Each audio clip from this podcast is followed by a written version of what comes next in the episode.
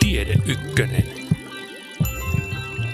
Tarvitaan semmoinen hyvä magneettikuva päästä, jotta pystytään sitten käyttämään niin sanottua navigoitua magneettistimulaatiolaitetta, eli sitä laitteistoa, missä ne pulssit kohdennetaan aivoihin käyttäen karttana potilaan päästä otettua magneettikuvaa. Että jo itsessään se, että pystytään käyttämään tätä laitteistoa vaatii sen, että se magneettikuva on semmoinen, missä näkyy potilaan nenä ja korvat.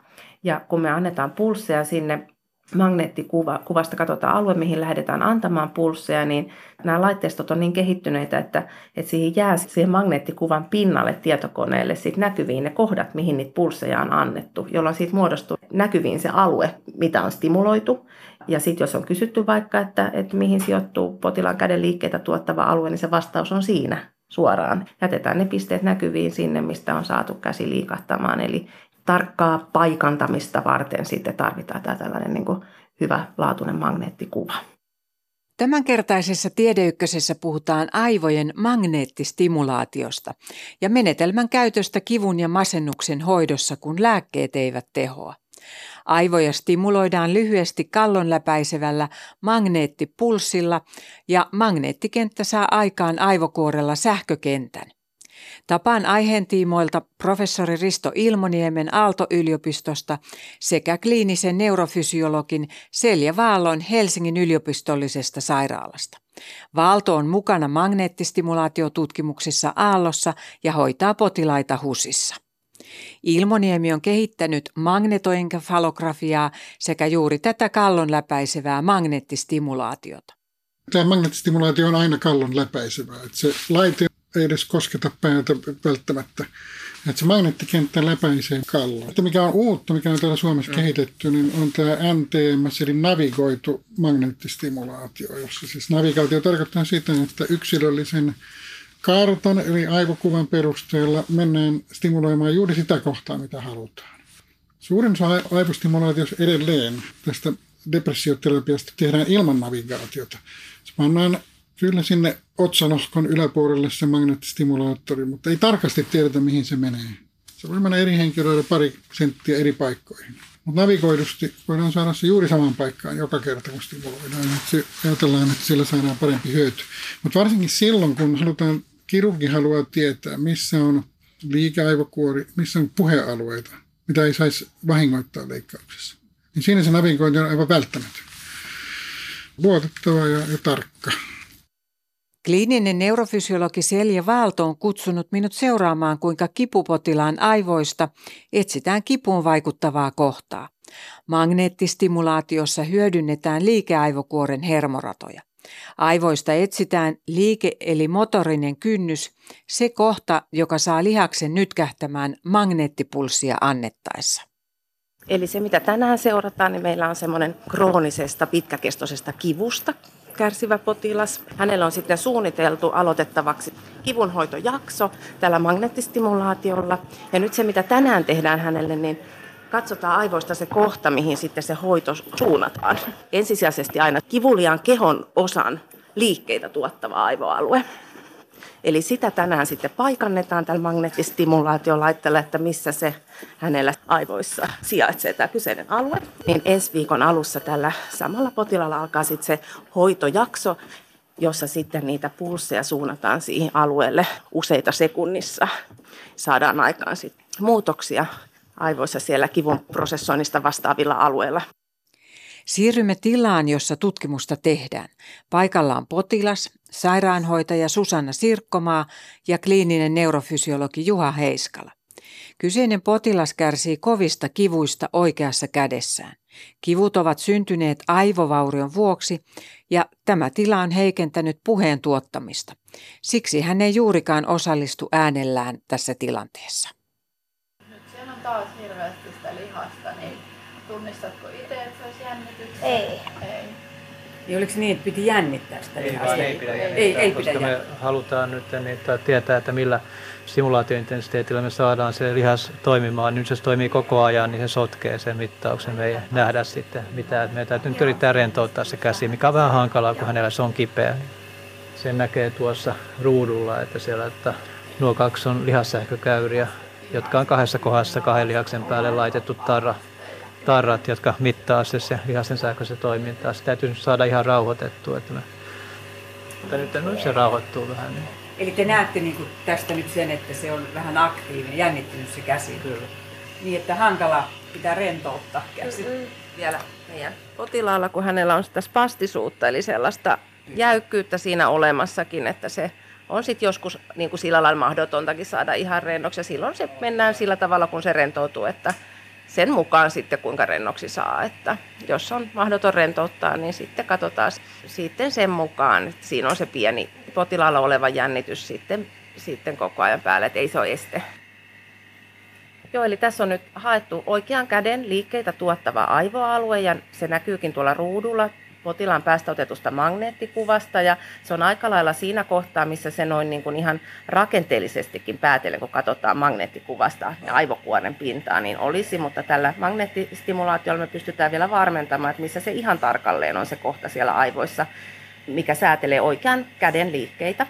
Ja silloin kun annetaan niitä pulsseja tuolle alueelle, niin silloin se oikea käsi sitten niin kuin heilahtaa hyvin nopeasti sen pulssin annon jälkeen. Siinä kestää semmoinen 20 millisekuntia kun ne radat, hermoradat vie sitten impulssin sinne käden lihaksille supistua. Ja nyt sitten, kun se on haettu se kohta, niin seuraava mitä tässä katsotaan, niin säädetään tuon magneettipulssin voimakkuus sopivaksi niin, että haetaan semmoinen raja voimakkuus, millä saadaan tuotettua se lihaksen liike, eli se oikean käden liike. Ja se me tarvitaan se me tarvitaan sitten sen takia, että kun ensi viikolla käynnistetään tälle potilaalle se hoitosarja siihen kipuun, niin meidän, meillä pitää olla niin voimakas pulssi, että me tiedetään, että sillä vaikutetaan sinne hermosoluihin, aivohermosoluihin, mutta sen ei tarvitse olla yhtään liian voimakas. Mikä tämä napsautus on? Mistä se kertoo? Ja tekeekö lääkäri, joka klininen neurofysiologi Juha Heiskala, niin tekeekö hän sen vai syntyykö se tuossa jotenkin itsessään vai? No sillä tavalla Juha vaikuttaa asiaan, että Juha painaa tuommoista poljinta omalla jalallaan, jolloin sitten ääni kuuluu. Eli ääni itsessään tulee tästä tämmöisestä magneettistimulaatiokelasta, mikä on tuohon potilaan pään päälle asetettu. Eli se yhdistyy siihen magneettikentän muutokseen, mikä tuossa saadaan aikaiseksi, eli se nimenomaan se magneettipulssi, liittyy siihen sitten se ääni, stimulaatio, ääni, lyhytkestoinen. Ja se, mitä tuossa laitteessa, mikä on potilaan pään päällä, niin tapahtuu siellä niin sanotun kelan sisällä, niin siellä kulkee sähkövirta, hyvin nopea virta sellaisessa kuparikäämissä. Se saa aikaiseksi sen nopean magneettikentän muutoksen. Ja nimenomaan tällainen niin kuin magneettikenttä sitten lävistää kallon eli luun ja sitten sinne aivokuorelle eli aivoihin sitten taas vuorostaan syntyy sähkökenttä ja virta, eli se on se niin kuin tällainen fysiikka, mikä tässä on pohjana laitetekniikassa. Erikoislääkäri Juha Heiskalalla on edessään tietokoneen näyttö, joka kertoo oikean käden lihasten aktiivisuudesta liikeaivokuorella. Niin, no nuo käyrät just näyttää sitten sen lihaksen toiminnan tällä niin sanottu EMG-elektrodi, joka on se ilmasin, joka on siinä ihon päällä, joka mittaa siis sähköisen potentiaalin muutoksia, jotka aiheutuu sitten sen lihaksen toiminnasta. Niin nyt jos se lihas on jännittynyt tai siinä on sellaista pientäkin jännitystä, mikä tässä äsken oli tilanne, niin se näkyy siinä sillä että siinä on hyvin paljon sitä, että se on hyvin pieni jännitys käden lihaksessa, niin saa aikaan sen, että sillä on erittäin paljon koko ajan sähköisiä potentiaalimuutoksia. Ja se sitä aiheuttaa sen, että meidän on vaikea erottaa siitä varmasti, että mikä on se, mikä me saatiin aikaan se stimulaatiolla. Sen takia se pitää saada sitten rentoutettua se lihas niin, että se näyttää melko litteältä se käyrä, joka sitä mittaa ennen sitä stimulaatiota. Ja se on ilmeisesti aika tyypillistä sitten, että jos se käsi on kipeä tai se kohta on kipeä se lihas, niin se jännittyy jotenkin ihminen luontaisesti. joo, ja tämä on muutenkin semmoinen, se riippuu siitä asennosta, että ihmisellähän lihakset tekee koko ajan semmoista työtä, mitä ei huomaa. Ja, mutta yleensä se löytyy aika helposti siinä, että valitaan vain semmoinen asento sille kädelle tai sitten jalalle tai mitä kohtaan siis stimuloidaan, että, niitä, että se rentoutuu. Mutta Tässä tapauksessa se oli kyllä keskimääräistä vaikeampi sen takia, että hänellä se että käsi on ensinnä kipeä, jolloin se tietysti sitten, jos se on semmoisessa asennossa se käsi, että siihen tulee enemmän sitä kipua, niin silloin se jännittyy. Mutta sen lisäksi sitten niin se rajoitti se käden kipu, kun se on tuolta lähtee tuolta olasta, niin oli vaikea löytää semmoinen asento, jossa sekä ei ole kipeä, että se sitten on semmoisessa asennossa, että se rentoutuu se käsi. Ja nyt lääkäri Juha Heiskalalla on edessään kaksi tietokoneen näyttöä. Siinä on tämän potilaan, kipupotilaan kuva, kartta aivoista, niin millä se on saatu se Joo. kuva? Eli siinä on päänmagneettikuva, eli ihan on tässä ennen tätä tutkimusta, niin kaikkien potilaiden pitää käydä pään magneettikuvauksessa. Ja se kuva toimii meille sitten semmoisena karttapohjana, kun lähdetään kohdentamaan näitä pulsseja sinne eri aivoalueille juuri tämä magneettikuvan käyttö tässä apuna pulssien kohdentamisessa niin auttaa meitä pääsemään siihen tarkkuuteen, mihin me halutaan päästä. Pystytään vaikuttamaan sit juuri niille halutuille, toivotuille aivoalueille ja löydetään ne sitten nopeasti. Eli ilmeisesti tämä käsi on nyt todella kipeä, joo. Joo. Tämähän itsessään ei aiheuta kipua. Tämä tuntuu semmoisena pikkasen niin kevyenä luunappina pään päällä, se magneettipulssi, mikä annetaan. Et silloin kun niitä annetaan tuolla lailla yksittäin muutaman sekunnin välein, niin se ei tuota kipua. Sitten siinä hoitosarjan aikana, kun niitä annetaan sellaisena nopeana sarjana, niin siinä se pulssin voimakkuus tarvittaessa vielä säädetään matalammaksi niin, että ei ole tarkoitus tuottaa kipua, eli niin, että se on niin kuin kivuttoman tuntusta. Mutta toki meidän kipupotilaat, ketkä meille tulee, ovat hyvin kivuliaita. Että heillä on se tilanne, että lääkehoidolla ei ole saatu riittävää vastetta tai sitten lääkkeet on ollut sopimattomia ja aiheuttanut haittavaikutuksia. Eli sillä tavalla tota, lähtökohtaisesti meillä niin kuin potilailla on hyvin kovat kivut, ketkä tähän tulee kipuhoitoon. Ja nyt katsotaan, että voisiko tästä tulla sitten apua. Ja sen verran voin kertoa että meidän tämän päivän potilasta, että hän on aikaisemmin käynyt meillä sillä lailla, että on kohdistettu vasemman käden kiputilaan hoito, eli on annettu toiselle aivopuoliskolle, eli oikealle puolelle, joka säätelee vasemman käden liikkeitä, niin tämmöinen magneettihoitosarja. Ja siitä on ollut todella suuri hyöty hänelle. Ja nyt sitten on tämä oikea käsi, hänellä on molemmissa käsissä, käsissä särkyjä, niin nyt sitten kohdennetaan siihen oikean käden kipuun, eli pyritään vaikuttamaan siihen. Eli nyt annetaan sitten tuonne vasemmalle aivopuoliskolle, joka säätelee oikean käden liikkeitä. Että toivotaan, että saataisiin tietysti niin kuin mahdollisimman hyvä teho sinnekin. Et ihan suoraan sitä ei voi ennustaa, että kun se on toiselle puolelle toiminut, että se varmasti toimii toisellekin, mutta toki todennäköisyys on niin kuin jonkin verran suurempi kuin tilanteessa, että se ei, ei olisi auttanut toiseen käteen. Palataan kipupotilaan tutkimukseen vähän tuonnempana.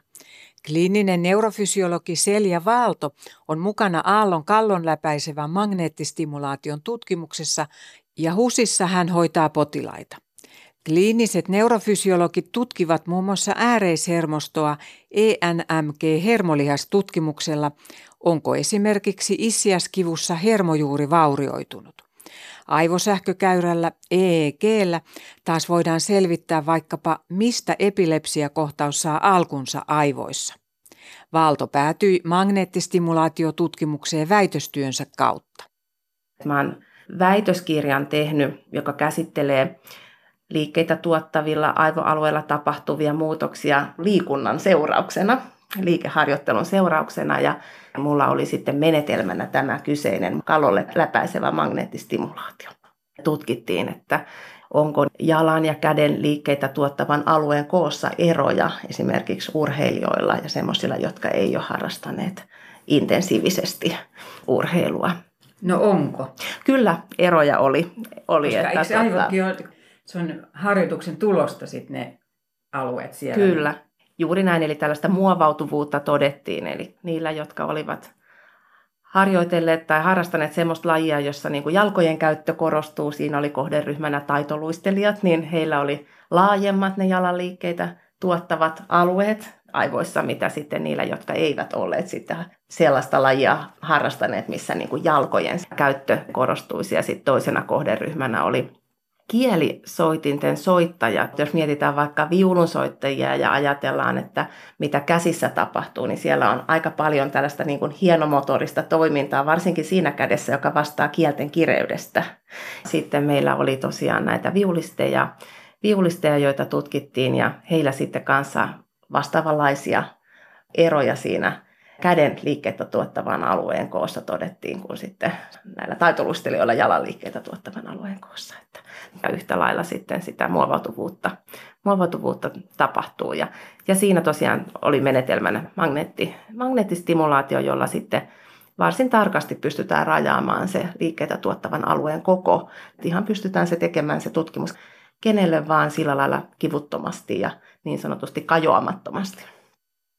Ensimmäiset kallonläpäisevät magneettistimulaatiolaitteet ovat olleet sairaalakäytössä 1980-luvulta lähtien, mutta tarkan pulssin kohdentamisen mahdollistavat laitteet 2000-luvun alkupuolelta Kuopiossa ja Helsingissä Meilahden sairaalassa, sanoo Vaalto. Sellaisia kipu- ja masennuspotilaita, joille lääkkeet eivät tehoa, on hoidettu viitisen vuotta. Professori Risto Ilmoniemeä voi kutsua magneettistimulaation mestariksi. Hän on kehittänyt magneettistimulaatiota pitkään. Työ jatkuu Euroopan tutkimusneuvoston ison apurahan turvin. Tarkoitus on kehittää uudenlainen aivostimulaatio ja terapia. Ilmoniemi magneettistimulaatiosta. Magneettikenttä itse ei vaikuta aivoihin. Voi ihan huolettu olla lähellä sähkölaitteita. Mutta tämä hyvin voimakas magneettikenttäpulssi, joka muuttuu nopeasti, noin sadassa mikrosekunnissa nollasta noin yhteen Teslaan, on yksiköt, Tesla on magneettikentän yksikkö, niin se aiheuttaa sinne aivojen sisälle sähkövirran. Ja sähkövirta vaikuttaa hermosoluihin. Sitä voi vaikka kokeilla panemalla pariston suuhun, niin se antaa pieni sähköiskun. Nyt mä annetaan tämmöinen pieni sähköimpulssi sinne aivoihin, se ei ole oikeastaan se magneettikenttä, joka vaikuttaa, vaan sinne aiheutetaan sähkökenttä.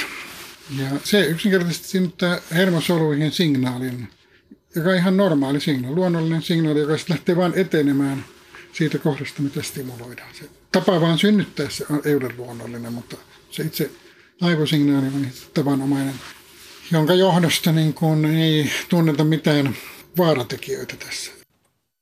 Risto Ilmoniemi jatkaa siitä, kuinka kallon läpäisevässä magneettistimulaatiossa aivoissa suunnataan pulssi haluttuun kohtaan. Ilmoniemi on tutkinut nimenomaan matemaattisia menetelmiä aivosignaalin ja datan tulkitsemiseen, muun muassa käänteisen ongelman ratkaisua. Navigoidussa aivostimulaatiossa on se tarkoitus aiheuttaa aivoaktiivisuutta voimakkaiden magneettikenttien avulla. Ja siinäkin tarvitaan sähkö- ja magneettismin teoria, että osataan suunnata se oikealla tavalla.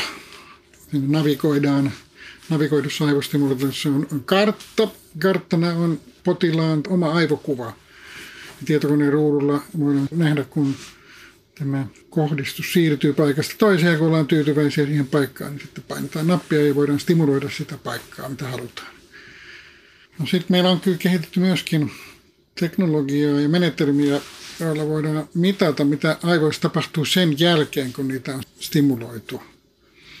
Annetaan esimerkiksi pulssi liikeaivokuorelle, niin hetken päästä sadasosa sekunnin aikaskaalalla, niin signaali etenee toiselle aivopuoliskolle ja samalla aivopuoliskolle muihin paikkoihin. Ja jotta voidaan seurata sitä signaalia, niin siinäkin täytyy kyllä ratkaista käänteinen ongelma. Eli EEG-mittauksen perusteella päätellään, missä milläkin ajan hetkellä on aktiivisuutta tämän pulssin antamisen jälkeen. Tämä antaa mahdollisuuden siihen, että kun annetaan pulssi yhteen paikkaan aivoissa ja mitataan signaali hetkeä myöhemmin toisesta paikasta, niin silloin näiden kahden paikan välillä täytyy olla joku yhteys. Ja se on hyödyllistä diagnostista tietoa joskus, kun nähdään, miten nämä yhteydet pelaa.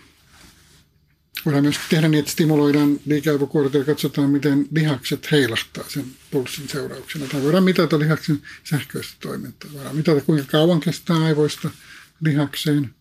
Joissakin taudeissa se kestää kauemmin kuin terveellä.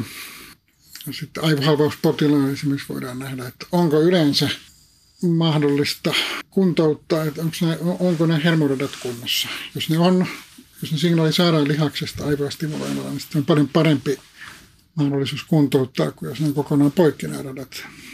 Että tämmöistä diagnostista informaatiota voidaan saada.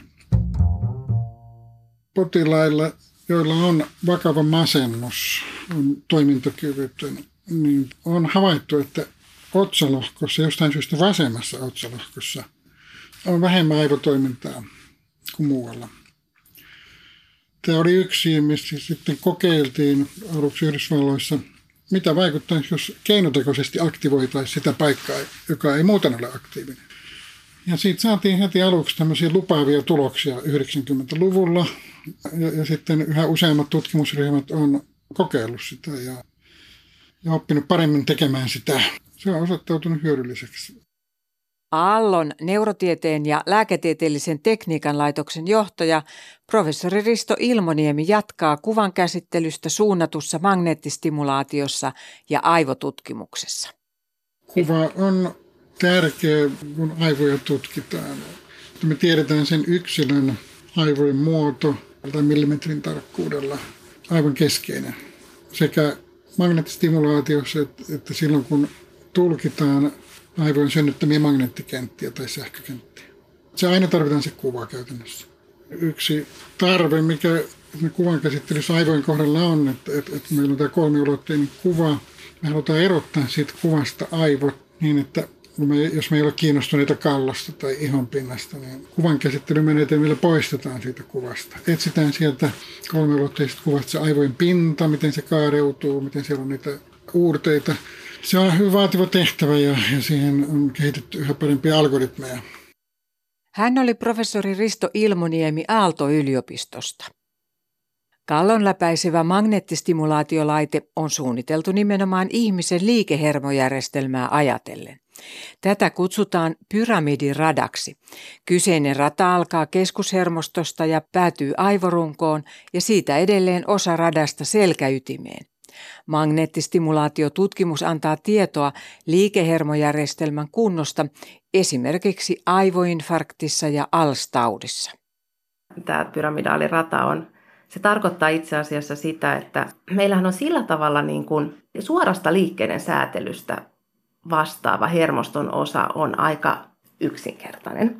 Siinä mielessä, että se koostuu ylemmästä liikehermosolusta ja alemmasta liikehermosolusta. Toki niitä on sitten paljon niitä ylempiä ja alempia, mutta siinä on siis yksi synapsi, eli tällainen niin kuin hermojen välinen liitos tuolla selkäytimessä sitten tämä ylemmän ja alemman välissä.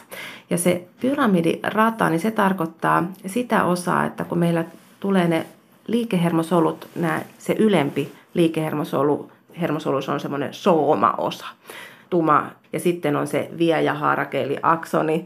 Pyramidaalirata tarkoittaa nimenomaan niin kuin sitä liikehermoradaston osaa, mikä alkaa aivojen pinnalta ja päättyy selkäytimeen. Eli siihen kohtaan, missä se yhtyy siihen alempaan liikehermosoluun, jonka se häntä, eli viejähaarake, eli häntä, meneekin sitten sinne ihan niin kuin lihakseen saakka.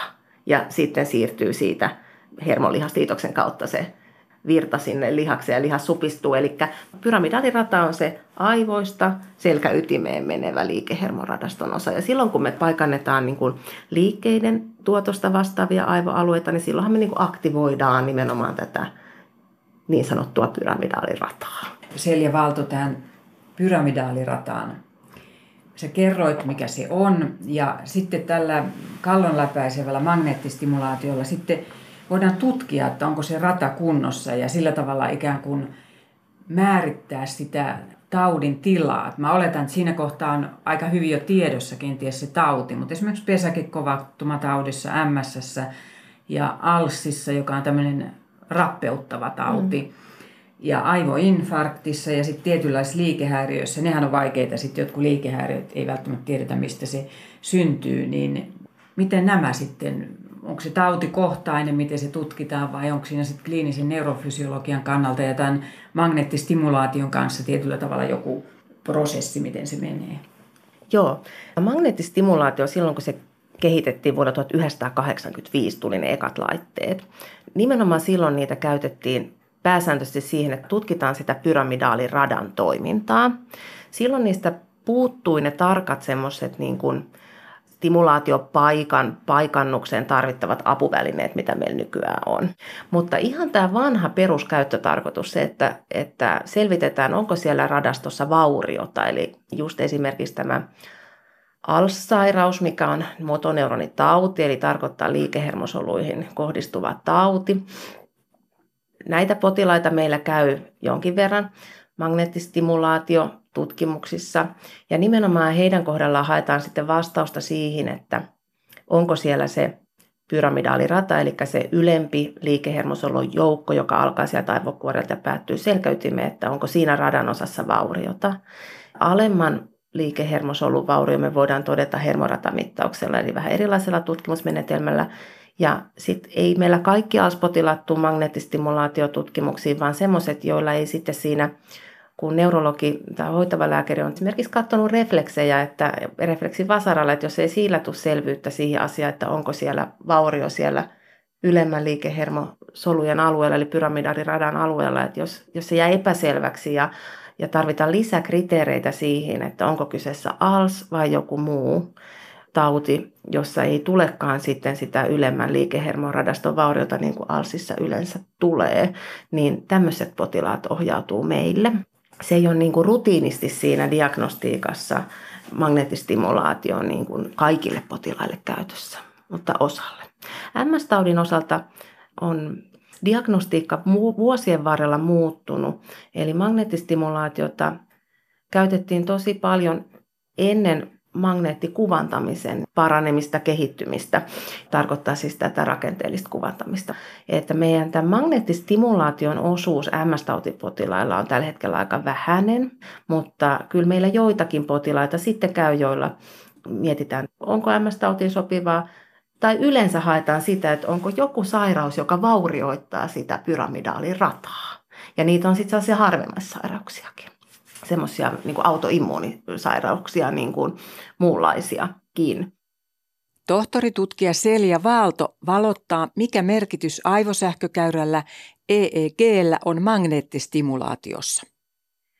Nimenomaan kun aivosähkökäyrä yhdistetään magneettistimulaatioon, niin silloin pystytään seuraamaan, että miten aktivaatio hermoverkoissa, hermosoluissa leviää siellä aivokuorella eli aivojen pinnalla, kun tiettyä kohtaa aktivoidaan magneettipulssilla.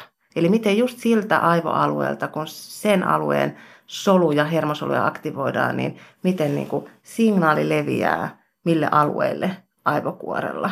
Ja sitten jos tiedetään jo, mihin leviää ja halutaan vaikuttaa vaikka kahden eri aivoalueen välisiin yhteyksiin, niin tutkimuksella saadaan se selvyys, että mitä kohtaa pitää stimuloida, että saadaan siellä toivotulla alueella aktiivisuus aikaiseksi. Ja sitä pystytään myös käyttämään apuna niin kuin näiden magneettipulssien suuntaamisessa aivoalueelle, toivotulle aivoalueelle. No mikä merkitys sillä sitten on, että tässä magneettistimulaatiossa käytetään tämmöistä matalaa taajuutta, esimerkiksi alle 1 hertsi ja sitten korkeataajuuksista 5-50 Hz. Ja tässä matalassa sitten sen liitoksen jälkeiset hermosolut, niin ne vasteet vaimenee ja taas jos on korkeataajuuksista, ne vasteet sitten voimistuu, niin missä tiloissa hyödynnetään? Joo, eli nyt puhutaan sitten näistä hoidollisista magneettipulssisarjoista, kun puhutaan näistä pulssitaajuuksista ja niiden merkityksestä. Et silloin kun pyritään vaikuttamaan hermoverkkojen toimintaan, niin aikaansaamaan muutoksia hermosolujen välisissä liitoksissa, niin silloin tosiaan annetaan joko matalalla taajuudella, eli tarkoittaa tässä meidän magneettistimulaatiokielessä sitä alle yhtä pulssia sekunnissa tai jopa harvempaan annettua, tai sitten korkealla taajuudella, eli 5 pulssia sekunnissa tai 10 pulssia sekunnissa tai vielä korkeammalla taajuudella annettua. Niin näitä korkeataajuisia pulssisarjoja käytetään esimerkiksi masennuksen hoidossa ja sitten neuropaattisen eli hermoperäisen kivun hoidossa. Ja sitten taas matalataajuista pulssitaajuutta niin voidaan käyttää esimerkiksi paikallisen epilepsiaa tuottavan aivoalueen toiminnan estämiseksi, eli että pyritään vähän niin kuin hoitamaan sitä epilepsiaa tällaisella matalatajuisella pulssisarjalla. Ja sitten esimerkiksi jos on vaikka tinnitystä, niin sen hoitona voidaan kanssa käyttää tällaista matalataajuista pulssisarjaa. Nämä, joskin nämä tinnitys ja epilepsia on vielä, niin kuin, niin voi sanoa, kun magneettistimulaatiohoito on osin vielä niin kuin tutkimusasteella. Nyt tällä magneettistimulaatiolla hoidetaan kipupotilaita ja masennuspotilaita, joille lääkkeet ei tepsi, niin mitä se kipu on niin sen hermoston kannalta? Ja nyt mä puhun tietysti kliinisille neurofysiologille. Se, mitä ajatellaan, että pitkään jatkuneessa kivussa tapahtuu keskushermostossa eli aivoissa, siellä niin kuin väärällä tavalla vahvistuu hermoverkkojen toiminta. Eli sillä lailla sanotaan, että voidaan oppia kipu, että sen takia kipu pitäisi hoitaa aina hyvin, että aivot ei niin kuin opi sitä kipua. Eli siellä ne hermosolujen väliset liitokset vahvistuu ja se menee niin kuin epätasapainoon se normaali sellainen kivun säätelystä vastaava hermoverkko. Se on aika monimutkainen systeemi, että sitä ei hyvin lyhyesti pystykään selittämään, mutta siellä vallitsee semmoinen epätasapainotilanne. Ja eri aivoalueita on, jotka vastaa siitä kivun aistimuksesta. Että sekin voi olla sitten yksilöllistä, että kenellä se painottuu esimerkiksi sinne tuntoaistimuksesta vastaaville aivoalueille se poikkeava toiminta ja se epätasapainoinen toiminta. Sen takia sitten meilläkin tuossa kivun hoidossa, kun magneettistimulaatiolla hoidetaan, niin, niin meilläkin on sellaisia vaihtoehtoisia kohdealueita. Että jos ei ensimmäisen alueen stimulaatio auta, niin me vaihdetaan toiselle alueelle. Että kun voikin olla, että juuri sille kyseiselle potilaalle niin se kipua vaikutus saadaankin sitten niin kuin sen toisen kivun prosessoinnista vastaavan aivoalueen stimulaatiosta paremmin kuin toisen. Että juuri näitä kysymyksiä sitten selvittämään, että mikä sitten kullakin potilaalla on se epätasapainoalue, liian aktiivinen tai mahdollisesti myös joillakin voi olla liian vähän aktiivinen joku alue, niin voitaisiin tulevaisuudessa käyttää esimerkiksi toiminnallista magneettikuvantamista, josta saataisiin sitten semmoinen kartta, lisäkarttavia niin kuin hoitojen suunnittelu, niin nähtäisiin missä veren virtauksessa ja hapenkulutuksessa on niin kuin poikkeavia muutoksia, eli pysty, pyrittäisiin niin kuin hakemaan semmoinen kohta, kohta aivoista, joka niin kuin kuvantamisella, joka osoittaa sen, että mihin se magneettipulssi kannattaa, se magneettipulssisarja, eli se hoitava sarja kohdentaa. Tutkimuksia onkin jo käynnissä, joissa tähän niin kuin pyritään. Entä sitten masennus, että jos annetaan sarjana magneettistimulaatioita, niin se myös muovaa aivoja ja mitä se masennus on hermoston kannalta, että, että sitten ne lääkkeet hän vaikuttaa sitten näihin hermoston välittäjäaineisiin, serotoniiniin ja dopamiiniin, niin mitä sitten tämä tekee?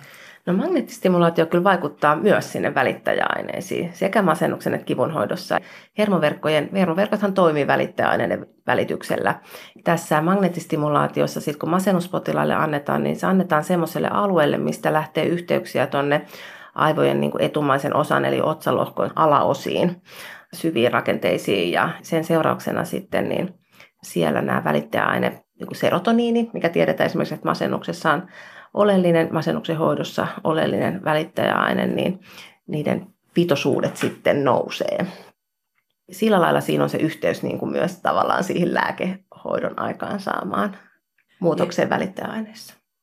Ja sitten mä luin, että, että masentuneella yleensä just otsalohkon niin se vasen puoli ei ole niin aktiivinen kuin se pitäisi olla. Ja silloin kun se kohdistetaan juuri sille alueelle, niin sillä on tehoa sitten. Joo, eli sieltä lähtee sitten yhteyksiä just sinne otsalohkon niin kuin alaosiin, niihin syviin rakenteisiin, että niitä ratayhteyksiä vahvistetaan sillä korkeatajuisella stimulaatiolla.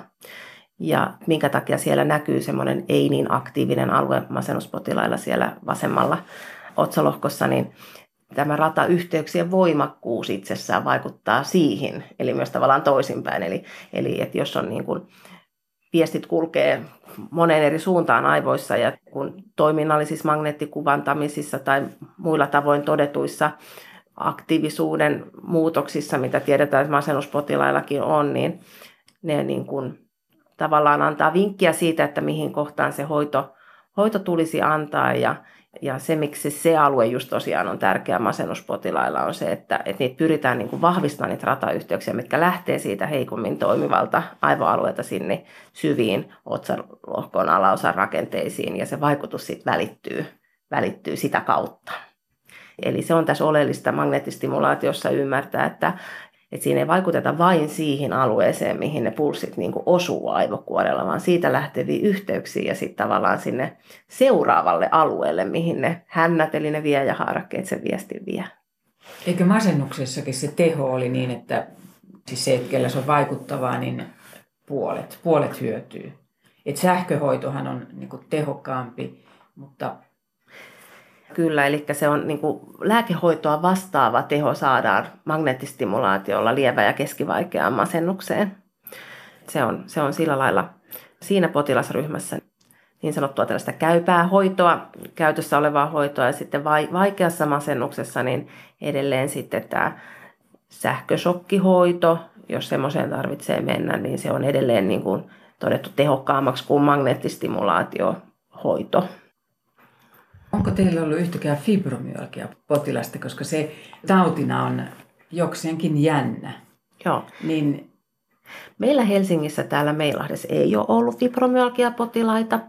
Fibromyalgia on tätä magneettistimulaatiota, hoitoa, magneettistimulaatiohoitoa, niin tutkitaan hyvin paljon ja siitä on jo jonkin, onkin semmoista näytön astetta niin sanotusti jo, että se auttaa. Ei ole ihan vielä semmoista niin sanottua A-luokan näytön astetta, eli, eli että oltaisiin hyvin vakuuttuneita, että se auttaa. Mutta tässä me seurataan tarkasti aikaa.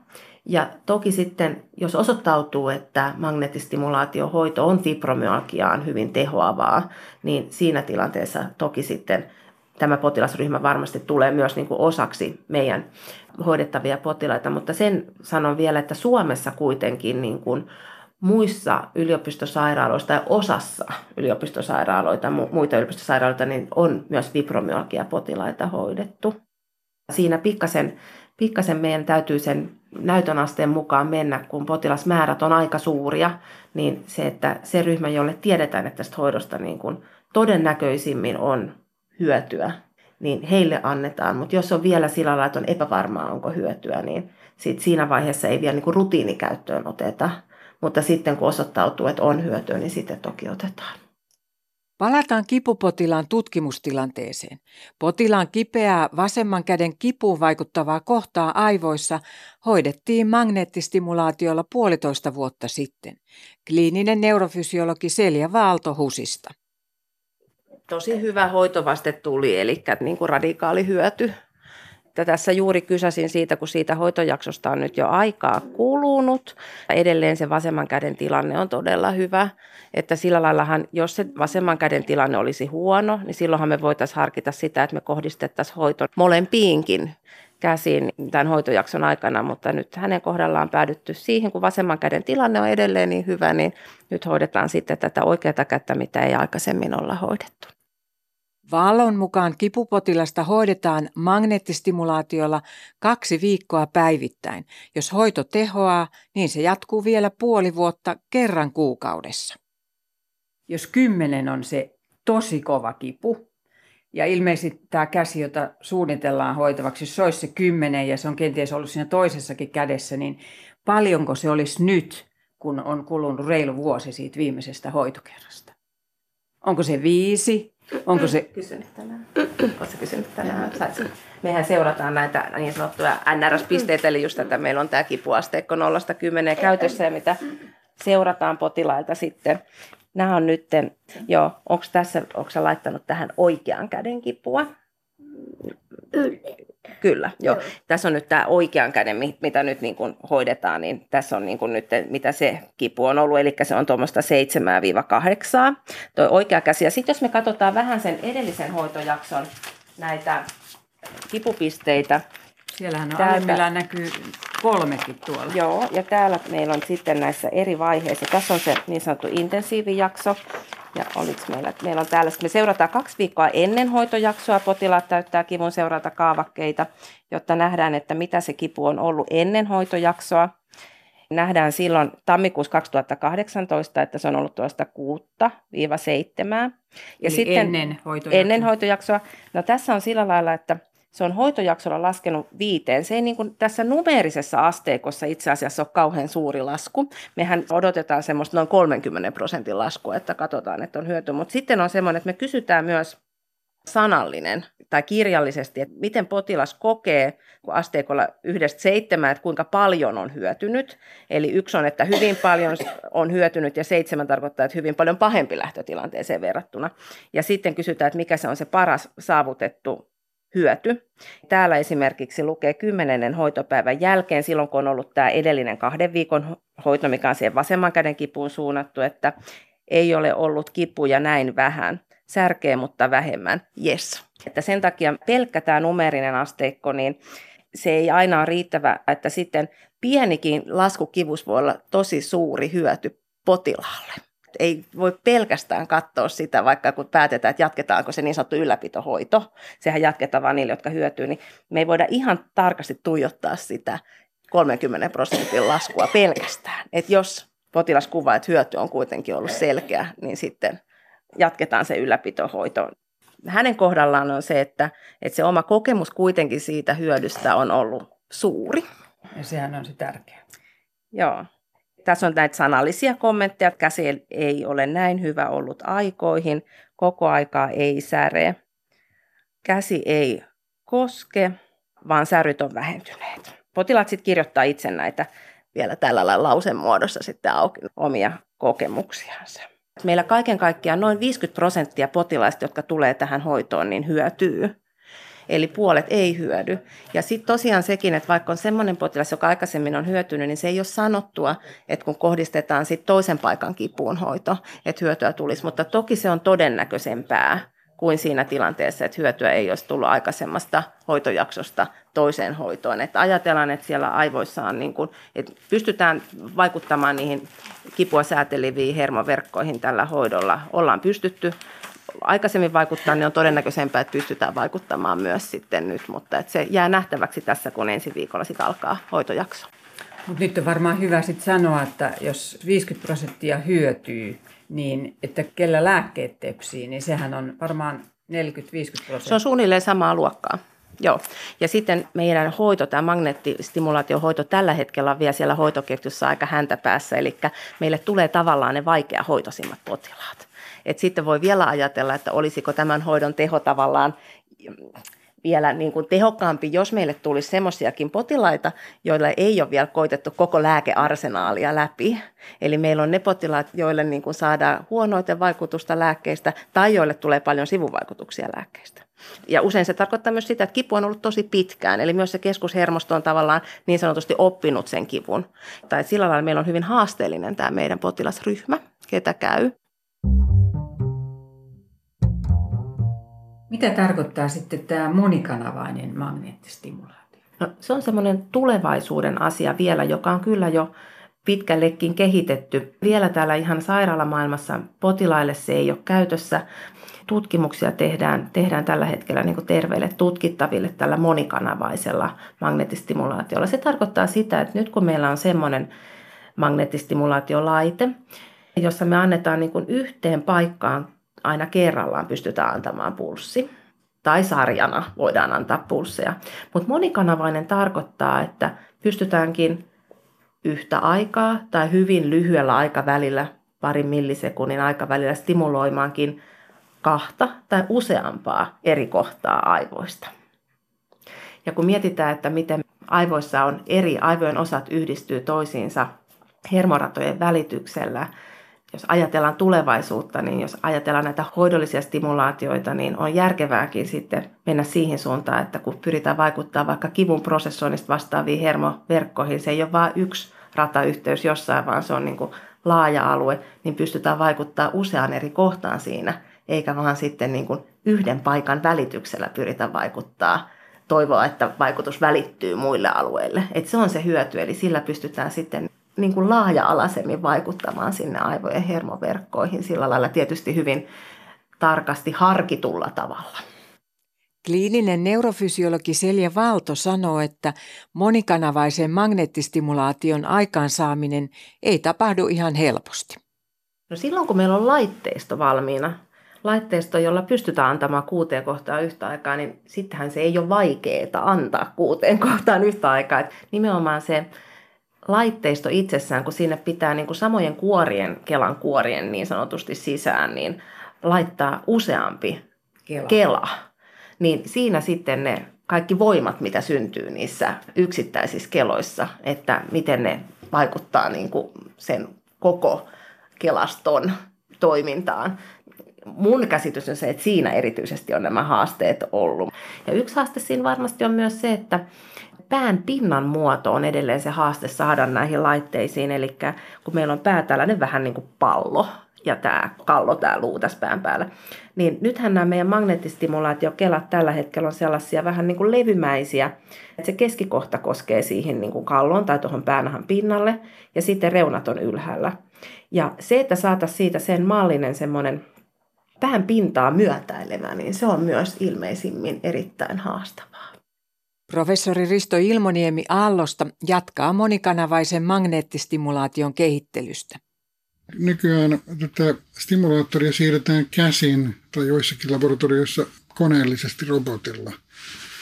Ja nämä on hyvin hitaita tämmöiset käsissiirrot. Ja nyt me ollaan täällä kehittämässä uutta, uutta teknologiaa täällä Aalto-yliopistossa, jossa on tosiaankin monta tämmöistä magneettistimulaattoria päällekkäin. Ne on erilaisia ja kun niitä käytetään yhdessä, niin voidaan suunnata se liikuttamatta sitä stimulaattoria eri kohtiin hyvin nopeasti yhtä nopeasti, kun aivotoiminta siirtyy paikasta toiseen, niin voidaan se stimulaatiopistekin siirtää sadasosa sekunnissa tai nopeammin. Tämä on ihan uutta. Meillä on yksi tämmöinen hienoa tekniikkaa, mutta se on yksinkertainen prototyyppi. Ja nyt Akatemian ja Erkon säätiön rahoituksella ollaan seuraava neljä vuoden kuluessa tekemässä tämmöistä isompaa monikanavastimulaattoria, joka antaa huimia mahdollisuuksia siihen, että, että voidaan samaan aikaan mitatun aivotoiminnan, mitatun aivotoiminnan perusteella päättää, tietokone päättää, mihin tulee seuraava pulssi ja mihin seuraava, minkälaisia rytmejä. Tässä on kyllä huimat mahdollisuudet. Ilmoniemi kuvaa kehitystyön alla olevan laitteen matemaattisia haasteita. Verrataan sitä keinuun. Jos tota, halutaan lapselle antaa vauhtia keinussa, niin jos, jos on silmät kiinni, tyrkkää niin kuin vaan satunnaisesti. Ei tiedä, mitä se miten se keino siinä keinoo, niin ei oikein onnistu.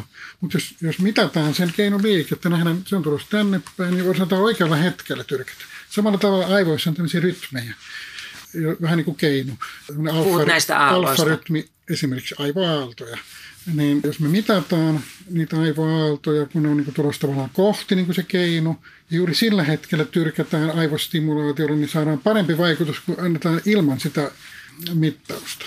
Ja nyt jos meillä on tämmöinen monikanava, niin tavallaan aivoissa eri kohdissa niitä rytmejä. Keino on aina samassa paikassa, on helppo. Mutta aivoissa on monessa paikassa. Mutta jos me mitataan sitä toimintaa ja määritetään samaan aikaan, missä paikassa on nyt näitä rytmejä, niin voidaan kohdistaa siihen paikkaan se, se aivostimulaatio. Tämä on se idea, mutta tämä ei ole vielä tehty. Tämä on sillä tulevaisuuden tekniikalla sitten mahdollista. Risto Ilmoniemi puhui monikanavaisen stimulaation eduista, että sitä ei ole siis vielä tehty.